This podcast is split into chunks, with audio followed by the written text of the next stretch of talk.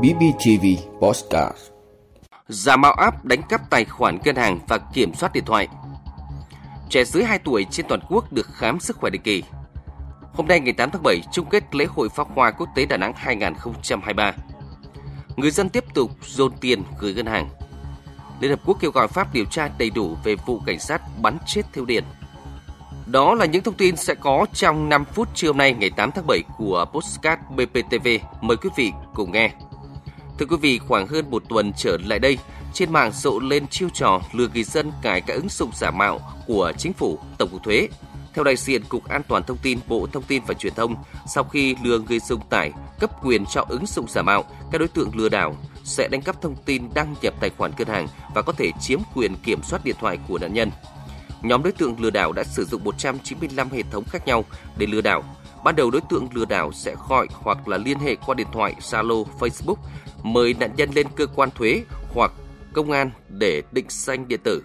Sau đó thuyết phục người dùng tải ứng dụng giả mạo rồi hướng dẫn cài đặt app và chấp nhận toàn bộ quyền cho ứng dụng để hoạt động bao gồm cả truy cập dữ liệu cá nhân và đọc tin nhắn. Nếu người dùng đồng ý, đối tượng lừa đảo có thể kiểm soát theo dõi điện thoại nạn nhân từ xa và mục tiêu chính chúng nhắm đến là thông tin đăng nhập tài khoản ngân hàng. Các chuyên gia Cục An toàn Thông tin khuyến nghị người dùng không tải app lạ, luôn kiểm chứng qua các kênh chính thống bằng cách gọi điện thoại tới sở thuế hoặc cơ quan công an trên địa bàn.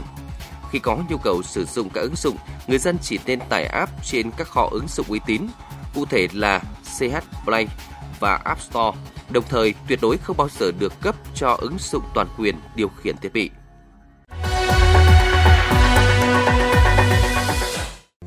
Thưa quý vị và các bạn, Bộ Y tế cho biết Bộ vừa ban hành tài liệu hướng dẫn về khám sức khỏe định kỳ cho trẻ em dưới 24 tháng tuổi, áp dụng trên phạm vi toàn quốc.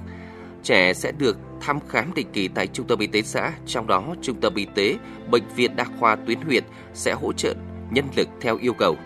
Theo hướng dẫn, trẻ từng độ tuổi sẽ được chia nhỏ gồm 6 phần chính – đánh giá sự phát triển thể chất và tinh thần vận động, khám sức khỏe định kỳ cho trẻ 4 đến 6 tháng tuổi, khám sức khỏe định kỳ cho trẻ 7 đến 9 tháng tuổi, 10 đến 12 tháng tuổi, 13 đến 18 tháng tuổi, 19 đến 23 tháng tuổi. Tùy vào từng độ tuổi, trẻ sẽ được đánh giá phát triển thể chất, dinh dưỡng và tinh thần, gợi ý một số chế độ dinh dưỡng cho trẻ. Đồng thời, trẻ được đánh giá tình trạng phát triển tâm thần, vận động và sàng lọc nguy cơ tự kỷ ở trẻ 18 đến 23 tuổi về tiêm chủng khảo sát vaccine trong chương trình tiêm chủng mở rộng và khuyến cáo sử dụng các loại vaccine giai đoạn từ 0 đến 24 tháng tuổi, khám toàn thân, da, đầu cổ, khám mắt, hô hấp, tim mạch, tiêu hóa và cơ quan sinh dục, khám hệ cơ xương, thần kinh và khám thần kinh.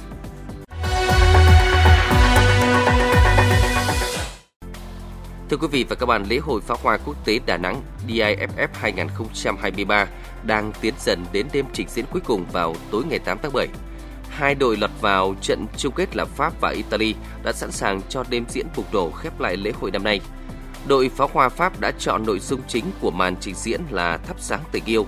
Màn trình diễn của đội Pháp hứa hẹn sẽ gay cấn, giàu nhịp điệu và cảm xúc yêu thương nhưng vẫn vui tươi và đậm kịch tính. Sự xen lẫn giữa thực tại và quá khứ sẽ chạm đến trái tim của khán giả Việt Nam và quốc tế. Màn trình diễn chung kết của đội pháo hoa Italy sẽ có tên gọi sức mạnh của nghệ thuật mang tới một vũ điệu pháo hoa khiến người xem mê mẩn bằng cách sử dụng ánh sáng trong không gian vừa cổ điển vừa hiện đại. Như chủ đề của màn trình diễn, nghệ thuật đóng vai trò quan trọng trong việc hỗ trợ con người, truyền cảm hứng và giúp con người đối mặt với những thời khắc khó khăn trong cuộc đời. Lấy cảm hứng từ các môn nghệ thuật của đất nước Italy, đội muốn một lần nữa thắp sáng bầu trời Đà Nẵng, tạo ra sự kết nối từ khắp nơi trên thế giới, khích lệ mọi người vượt qua khó khăn để phục hồi sau đại dịch Covid-19. Dự kiến đêm chung kết sẽ thu hút 65.000 khán giả đến xem trực tiếp. Theo ban tổ chức, giá vé phát hành công bố từ 800.000 đồng đến 3 triệu đồng mỗi vé tùy vị trí khán đài. Tuy nhiên, do sức hút lớn nên các đại lý đã bán hết vé từ tuần trước. Lễ hội pháo hoa quốc tế Đà Nẵng năm 2023 cũng là cơ hội xúc tiến quảng bá, thu hút lượng lớn khách du lịch.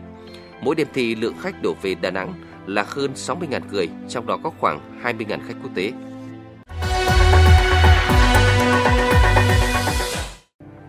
Thưa quý vị, số liệu mới công bố từ Ngân hàng Nhà nước cho thấy dòng tiền từ dân cư tiếp tục đổ về các tổ chức tín dụng. Cụ thể, tính đến cuối tháng 4 năm 2023, lượng tiền gửi của cư dân tại các tổ chức tín dụng đạt 6,332 triệu tỷ đồng, tương đương mức tăng 7,96% so với cuối năm 2022, tăng hơn 467.000 tỷ đồng. Tháng 4 cũng đánh dấu tháng thứ tư liên tiếp ghi nhận mức tăng lượng tiền gửi của dân cư tại ngân hàng. So với tháng 3, trong tháng 4, lượng tiền gửi của dân cư đã tăng đến 52.000 tỷ đồng. Đáng chú ý, tiền gửi của dân cư tại ngân hàng tăng cao diễn ra trong bối cảnh ngân hàng nhà nước liên tục hạ lãi suất điều hành, giúp cho các ngân hàng thương mại giảm lãi suất huy động. Trong chiều ngược lại, tiền gửi của các tổ chức kinh tế tại ngân hàng lại đánh dấu xu hướng giảm sâu. Hai tháng đầu năm, tiền gửi của nhóm này giảm 338.000 tỷ đồng, đến tháng 3 tăng trở lại 48.000 tỷ đồng, song không giữ được đà tăng này.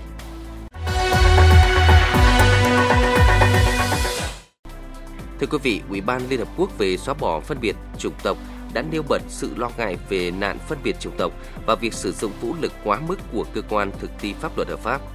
18 chuyên gia độc lập thuộc Ủy ban Liên Hợp Quốc về xóa bỏ phân biệt chủng tộc cũng lên án thực trạng cướp bóc phá hoại tài sản công và tư nhân, cũng như là các báo cáo về những vụ bắt bớ và giam giữ hàng loạt người biểu tình tại Pháp.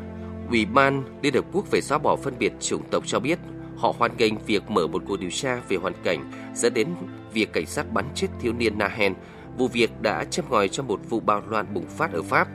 Pháp nên nhanh chóng đảm bảo rằng cuộc điều tra về các tình huống dẫn đến cái chết của Nahen là kỹ lưỡng và vô tư, truy tố những kẻ bị cáo buộc là thủ phạm và nếu bị kết tội sẽ trừng phạt họ thích đáng.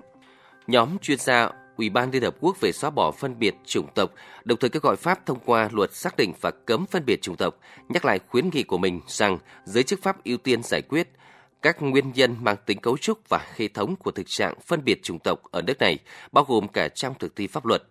Khuyến cáo của nhóm chuyên gia Ủy ban Liên Hợp Quốc về xóa bỏ phân biệt chủng tộc được đưa ra sau khi một tòa án hành chính của Pháp ra phán quyết chống lại những người tổ chức cuộc tuần hành tưởng nhớ Nahen do quỹ Adama Traore tổ chức.